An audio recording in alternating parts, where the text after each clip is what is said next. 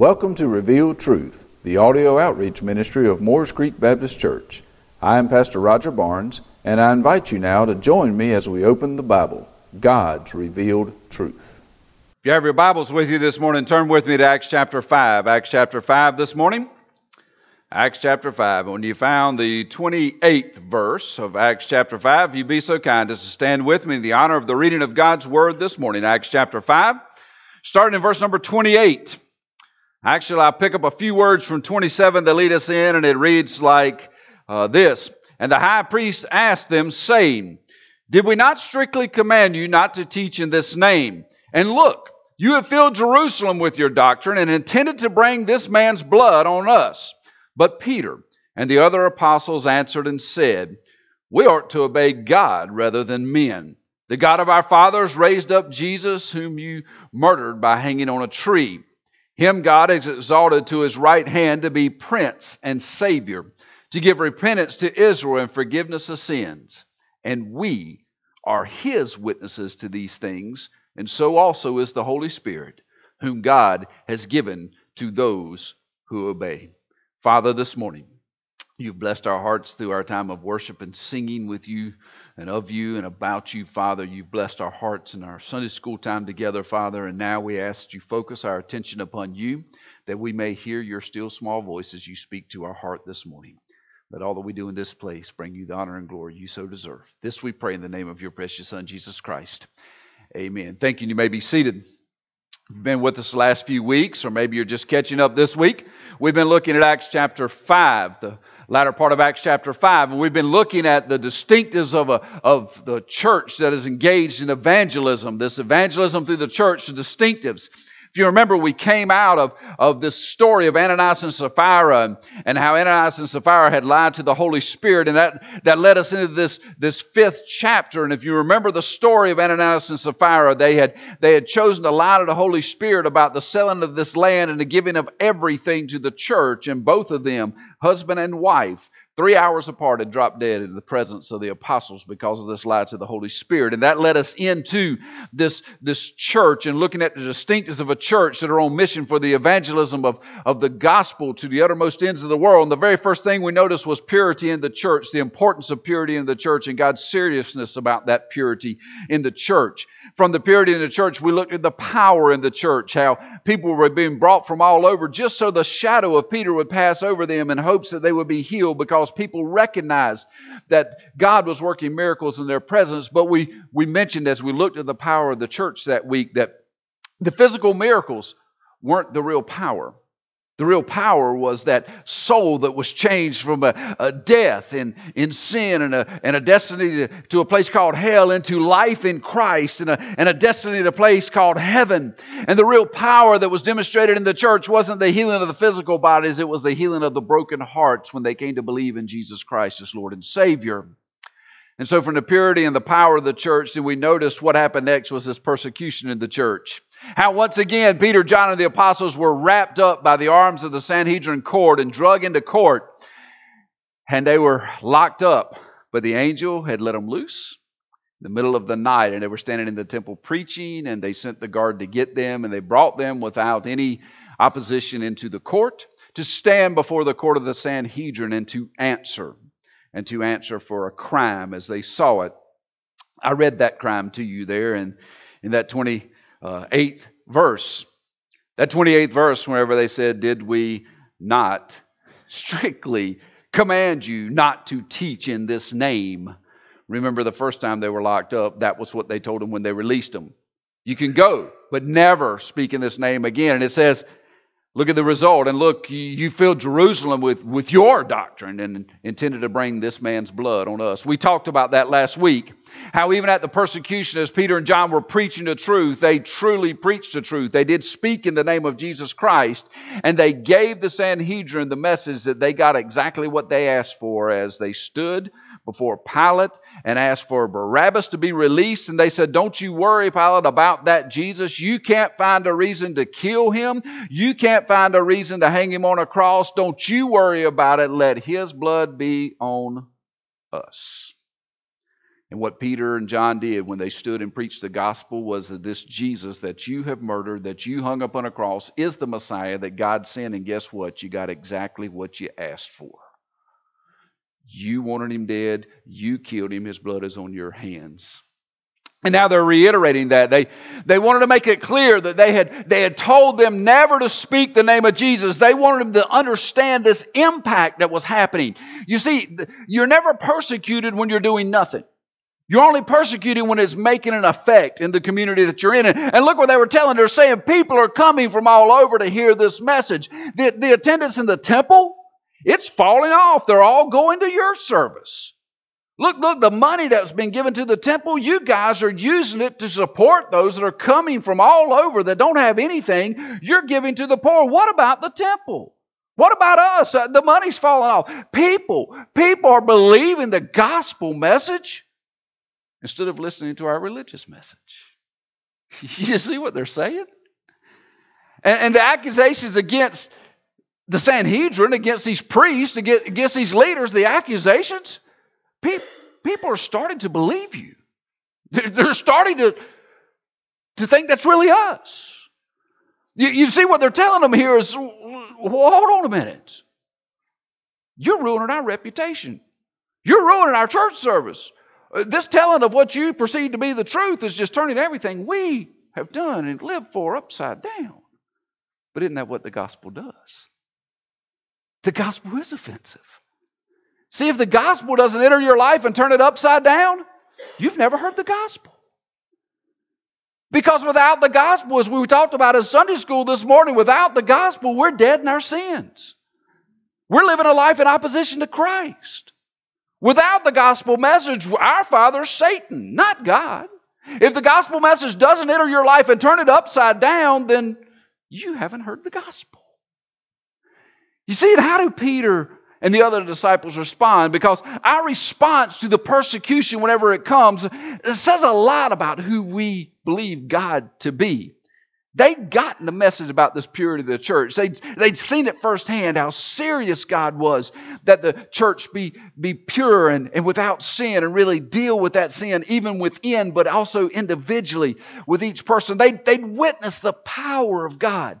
They'd seen the manifest miracles. They'd seen people be healed. But more importantly, they had seen people's lives be changed spiritually. And that's when they really recognized his power. They'd faced the persecution before, and now they were standing facing that persecution again. And they were looking at that persecution. And how did they respond?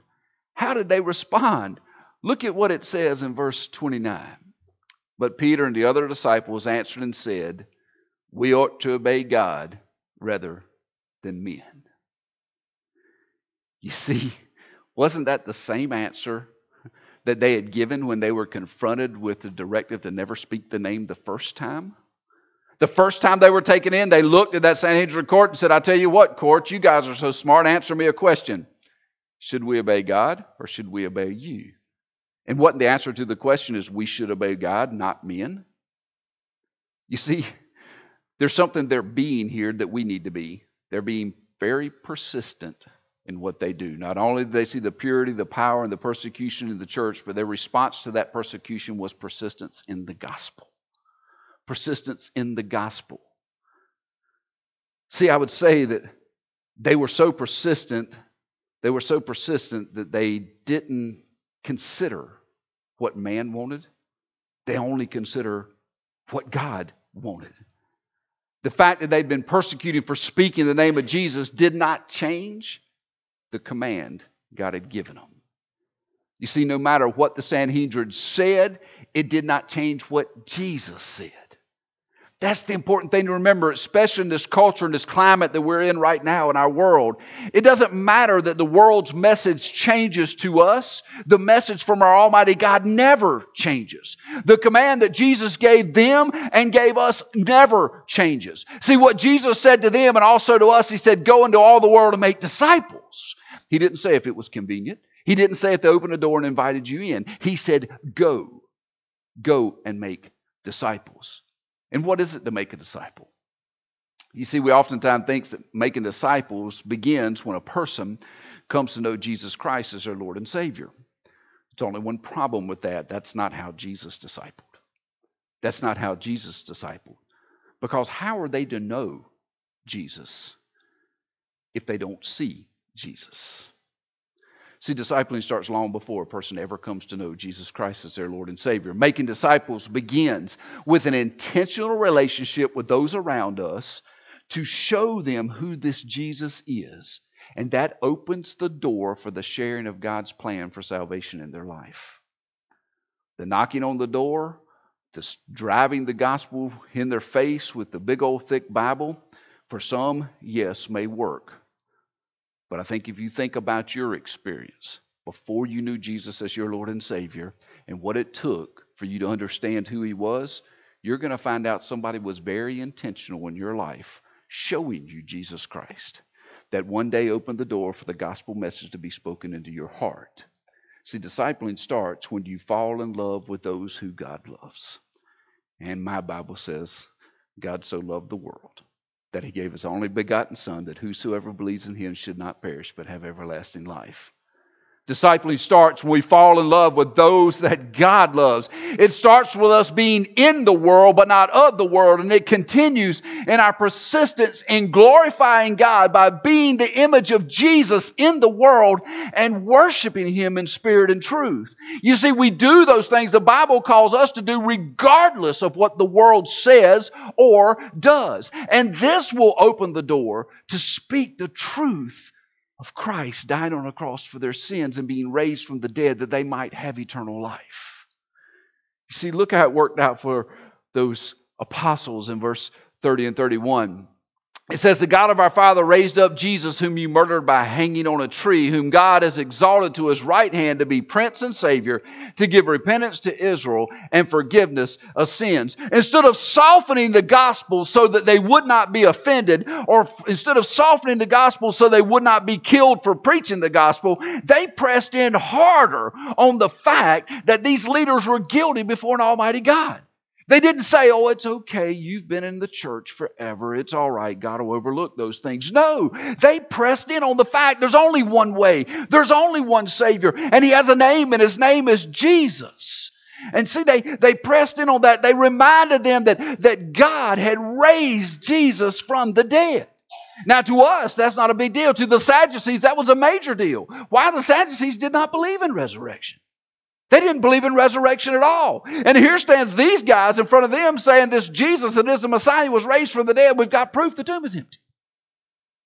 You see, they remind them of that. It's significant because they don't understand, but it's also significant for us because this resurrection from the dead makes all the difference in the world in the message of the gospel. It's all the difference in the world. See, without a risen Savior, there is no words of life that it says in verse 20, "Go stand in the temple, speak to the people all the words of life." If there is no risen Savior, you can only speak the words of death of one hanging on the cross. And aren't you glad to know we don't speak of a dead Savior, we speak of a living Savior.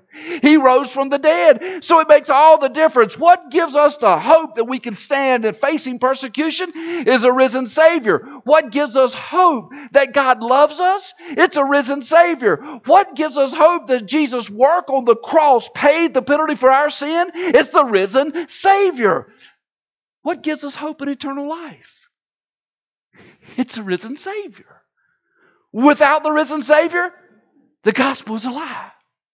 You see, no other religion has that claim. No other religion has the claim that you have of a risen Savior. All other religions can take you to the body of their Savior. You can, in Islam, go see Muhammad, and Buddha, you can see Buddhism. And guess what? Even in the Catholic Church, you can see the saints of old, whether they be in statues, whether they be in boxes somewhere. All other religions in the world can show you the important people in their religion. We're the only ones. We're the only ones that can point to an empty tomb and say, "I can't show you His body because He is not dead. He is alive." See, the tomb of Jesus Christ is proof that what He did on the cross saved you. Without the resurrection, there is no salvation. That's why it says you must believe in your heart that God raised Him from the dead and confess with your mouth that. See, you must believe. They reminded them they were responsible for the death of Jesus. and knowing that God had raised him from the dead as proof that he was who he said he was, it indicted them on the fact that they had killed the Messiah that God had sent. You see what a beautiful picture he's painting for them of their act in the murder, but God's saving grace in this resurrection. And then they tell him about this risen Savior. They don't tell him about what had happened only. They tell him about what is happening. Look at verse 31 again. And it says, him God has exalted to his right hand to be Prince and Savior. See, do you know what God's done with Jesus? Do you know what Jesus is doing right now? He's at his right hand. What does the right hand signify for the king? It's the hand of power. He's seated. He's seated to us doesn't mean much. To the Pharisees, the teachers, the leaders, it means a lot. Because they never sat down in the temple until their work was finished. And when it says he's seated at the right hand, it's speaking volumes to them, saying he's at God's right hand in the seat of power, and he's seated because his work is finished. It also says that he was prince. If you remember Acts 3:15, he had said to them the first time, you have killed the Prince of Life. He's reminding them of this statement. Then he also said Savior to reiterate the fact that Jesus is the Messiah that they sought. He is the Messiah that they were looking for Israel. This Jesus was the Messiah. That's why he adds there in the 31st verse, after he said Prince and Savior, he says to give repentance to Israel and forgiveness of sins. The apostles tell them the facts about Jesus, and it requires them to repent of what they believed. It requires them to repent of what they've taught. It requires them to repent of all that religious work that they had done, and then forgiveness would come. See, it's no different than our life. We talked about this morning in the men's class that I am so glad that God saves by grace, not by works. Because if he saved by works, you know what I'd have to do all day long? I'd have to work to pay off the sin I committed today. I would never get yesterday's done. They would have to repent of that. They wanted him to understand that they had not traveled so far from God that God was not willing to forgive them. That's a message for us. There's not a soul in this room within the sound of my voice that's traveled so far from God that he's not willing to forgive. You see, and they said that this forgiveness was not based on this national identity, this heritage of Israel. It was not even based on them being a Jew, as they thought. No, it was based on their relationship with Jesus Christ. It was based on what they believed in this man named Jesus, this God-man. Persecution did not make them shy away from the gospel. See, persecution made them persist with the gospel message. They were more persistent and bold than they'd ever been because they'd experienced the power of God and the saving of a lost soul. Church, we need to remember that day that we were changed. We need to remember that day that we were bought from death and placed into life in Jesus Christ. We need to remember that day so much that we become bold and persistent in presenting that message, that gospel message to those out in the world. But then comes this mic drop moment in verse 32. See, they pressed in. They were persistent in this message. They were telling them these things. They were saying, you could be forgiven, but it's only through Jesus. And they back it up with some truth when they say in verse 32, and we are his witnesses to these things. See, they stand and declare that they tell a message of truth because they know it personally. They know personally that Jesus Christ can change a sinner into a righteous person. They know personally that Jesus Christ will put off the old and put on a new man. They know personally that life can be different. See, they stand before them and say, you can argue all you want, but we know personally. And see, they got the Great Commission. They understood that the Great Commission meant that since they knew it personally, they were obligated to go and tell it. They understood what Jesus had told them to do. They believed that it was God's will for them and for the church to be the witness of Jesus Christ, power in the world. And they so believed it that they backed it up with another promise. In that 32nd verse, they backed it up with another promise to all who believe in Jesus Christ, who confess Him as Lord and Savior, and demonstrate this belief through obedience to His command. Look at how verse 32 ends. It says, "And so also is the Holy Spirit, whom God has given to those who obey Him." You see, they said, we're His witness, but even greater than that, the Holy Spirit is the witness of what has happened, what has been done, what Christ has done on your behalf. And you know the beautiful thing about that? The beautiful thing about that is they believe the truth that all who trust in Jesus Christ as their Lord and Savior will receive this Holy Spirit in them to stand and be witnesses to the world.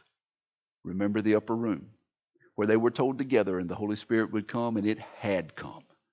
And now they were saying, we are witnesses, yes, of what Christ has done, and the Holy Spirit within us is also a witness of what Christ has done. And what is that mission that they were to do? What is that mission that the Holy Spirit is empowering them to do? See, they're being empowered to do the mission of being persistent in the proclamation of the gospel so that God will be glorified, so that believers will come to be the image of Christ, and that the world will be worshipers of an almighty God, which is exactly our purpose. We talked about it again this morning. It's amazing how the Sunday school ties into this morning. This morning, one of the questions that came up, one of the discussions that came up in Sunday school was, if salvation was the end all, God would have taken us from this earth immediately, but He left us. Why? It's so that we can glorify God by being the image of Christ and lead others to be worshipers of Him. You see, it's a simple sounding thing, but it takes the power of God to accomplish. And that purpose can only be accomplished if we seek purity within the church, so that the power of God, that Holy Spirit, can work through the church for salvation of lost souls, not worrying about the fact that persecution is going to come to the church. Jesus told us that. They hated me, they're going to hate you. He's already told us that. But if the persecution comes, we shouldn't back off the gospel. We should persist in preaching the gospel in the church. If there's one thing this world needs today, it's a church that will stand on and be a witness of the gospel of Jesus Christ. Backing away because of persecution will not change the world. Telling them about our Jesus will change the world. The last thing, the fifth thing out of this list, is the providence of God in the church. The providence of God in and for the church.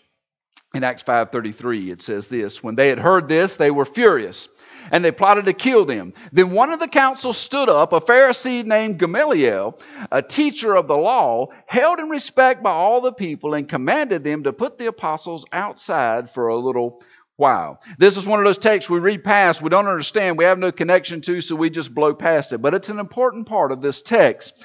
When the apostles said what they did to the Sanhedrin, it says, became furious. Remember, they did have indignation. Now that indignation is moved to the fact that they are furious with them. When they get furious, what they look for is to kill off the problem. Those sitting there and realize that that was the next step. The next step was, if you have a problem, let's just do away with the problem. And they would do away with the problem by getting Rome to do away with the problem makers, much like they did Jesus. And it says that they plotted there to kill them. But what was going to stop them? See, God had a plan. God had a plan, and He was working through them with this plan, this mission. And so what was going to stop them? They'd taken the apostles from the midst of the crowd, and there was absolutely no confrontation in that. They'd just gone and they'd got them. They'd brought them in. No one in the crowd had come beating down the door to get them out of prison when they were locked up. An angel had to do that. When they'd been put in that jail, no one even came looking for them. They were all alone. There was no one there for their defense, apparently. We don't see any of that. So what was going to stop them now from being killed? What was going to stop this Sanhedrin from doing away with the problem? That's the beautiful thing about God. It's the beautiful thing about the text. He tells us in verse 34 how that was going to happen. He says this Pharisee named Gamaliel. Pharisee named, that doesn't say a whole lot to us. But there was this Pharisee that stood up in the midst. The Sanhedrin, they were the ruling body, and they were friends with the Romans. When you hear Sanhedrin, you think about Roman friendship. They gained their power by being friends with the Romans, so they could do things and have Rome on their side whenever they did those. They sought the respect and the authority that they could get from this Roman government. The Pharisees, on the other hand, they were respected, as it says there in our passage, by the people.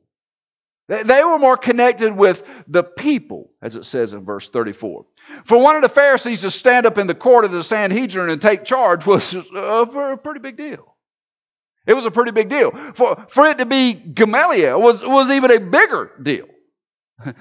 This Gamaliel was the grandson of Hillel. Hillel ruled one of the wings of the Pharisees, one of the sects, so to speak, of the Pharisees. And Gamaliel became his predecessor down through the years to run this side. The Sanhedrin then felt it necessary to allow Gamaliel to be a part of the court so that they could have some connection to the people and not just the Roman government. So here were these Pharisees, especially this Gamaliel, as part of this court so that they could have some sense of peace with the people, even though they were being friendly with the Romans. This Gamaliel was important to the story also for another reason. He apparently understood who God was. Doesn't come out in this message, this section so much, but he did. He was an important teacher of the law. As a matter of fact, over in Acts 22, we see his name brought up, and you can see just how important he is, because in Acts 22, as the writer is writing the story, he tells this story. It's down in verse number 3 of 22 as he's writing. It says, "Then he said," and this he that is saying here, I think you'll recognize in a minute, and he says, "I am indeed a Jew." So there's this guy saying, "I'm indeed a Jew." He says, "Born in Tarsus of Cilicia, but brought up in this city at the feet of Gamaliel. Taught according to the strictness of our father's law, and was zealous towards God as you all are today." Who's this man that is speaking? It is Paul. It is Paul, wrote 2/3 of the New Testament. Whose feet did he sit at to learn about the law of God? Gamaliel. And here stands this Gamaliel up in this courtroom, and he stands up. He was a teacher of this perfect law. He was zealous towards God. He led others to be zealous towards God. And as you know, this Saul that sat before him became Paul when this zealousness for God, this pursuit of God, ran him headlong right into Jesus. The pre-incarnate Jesus ran him right into this Jesus that he met, and Paul or Saul's life was changed into Paul, if you remember, with a name change. And he ran right into him, and Jesus made all the difference in this life of Paul. And he was sent, as the Bible tells us, this Paul was, to preach to the Gentiles. Gamaliel had a part in the training of Saul, who later came to know Jesus for who he really was, and Jesus sent him to preach to the Gentiles. And that's how we got the gospel. Do you understand that? Up until this time, the message was preached to the Jews. Paul shows up on the scene. Gamaliel was an intricate part in the understanding that Paul had of who this God was, and when he bumped into Jesus, his life was changed, and now he's delivering the message to the Gentiles. So in the providence of God, he was present in this courtroom, this Gamaliel, who was respected by the Sanhedrin. They allow him to speak, and they listen to him. And look at what he says in verse 34.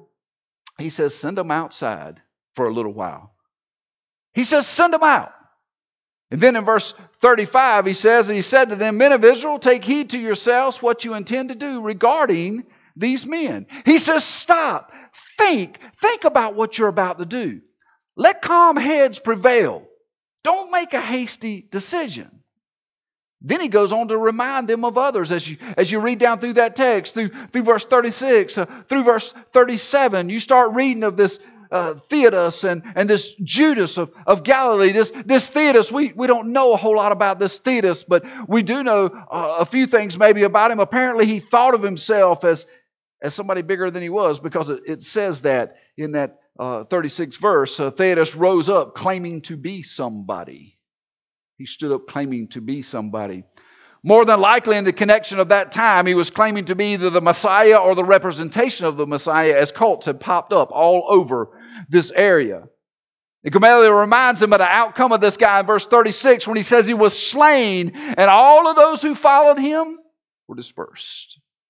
But then he goes on to verse 37 and he mentions this Judas of Galilee, which we have a little more information on. This Judas of Galilee was a leader of the Zealots in the first century Palestine. He led a group of radicals that believed there needed to be action taken against this Rome. They needed to take up arms and overrun this government. They needed to do it for the Lord. They needed to band together and fight back against all this. There was these zealots. But he also goes on to tell us what happened with them. In verse 37, he was killed, and all those who followed him were dispersed. You see, Gamaliel was using these two examples to appeal to the Sanhedrin's human reasoning.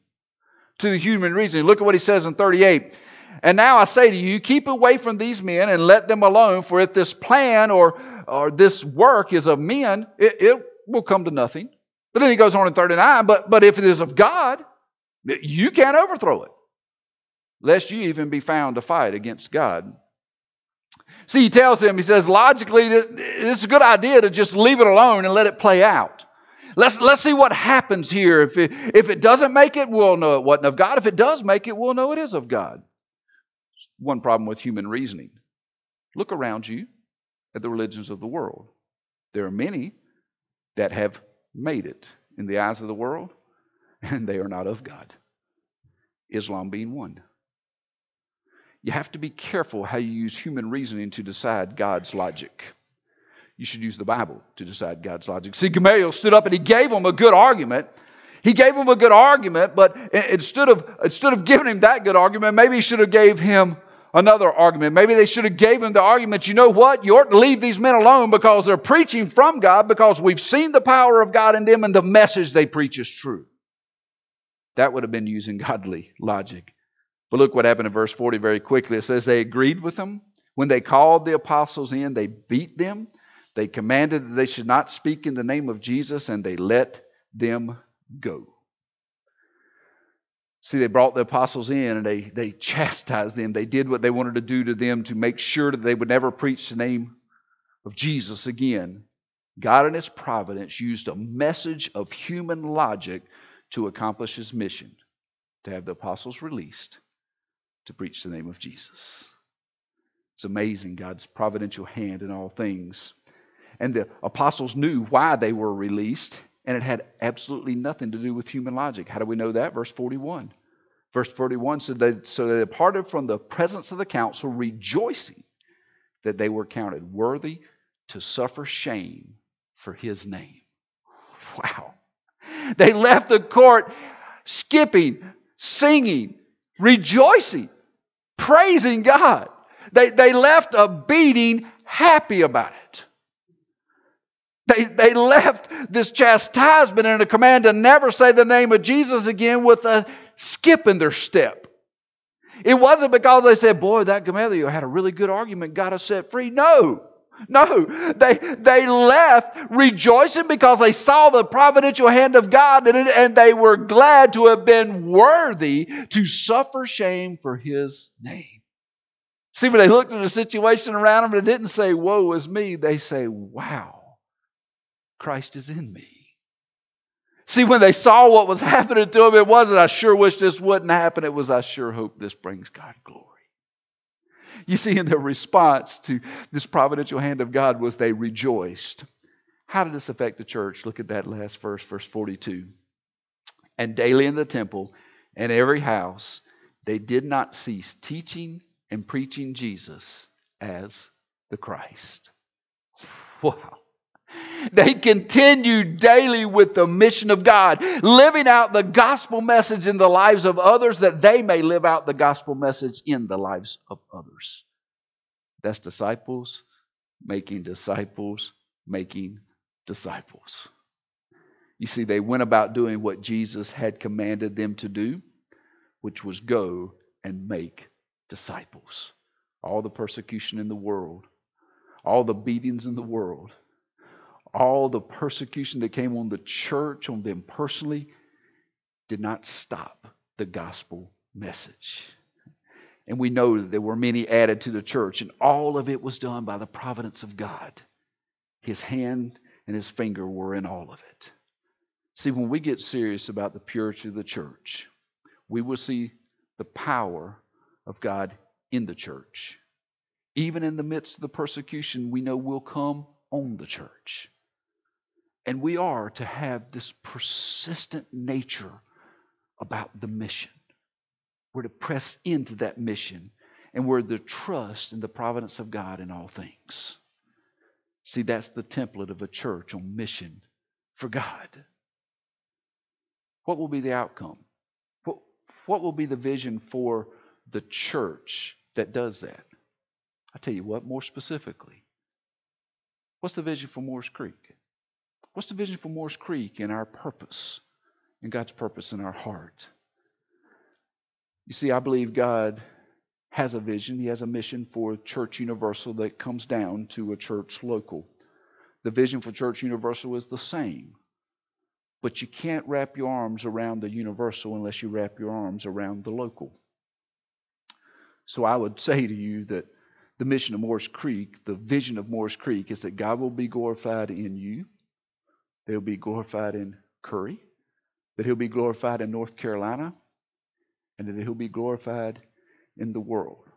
How? By the gospel transformation of generation to generation, leading the world to be worshipers in him and of him. You see, our purpose here is not about gathering on Sunday morning. It's about the life that we live in the image of Christ brings God glory and changes the hearts and lives of generations to come, that this world may become a worshiper of our Almighty God. So that lends the question, are you a worshiper of God? See, because it starts with you. It starts with me. Have you come to the place in your life that you've put your entire faith and trust in Jesus Christ?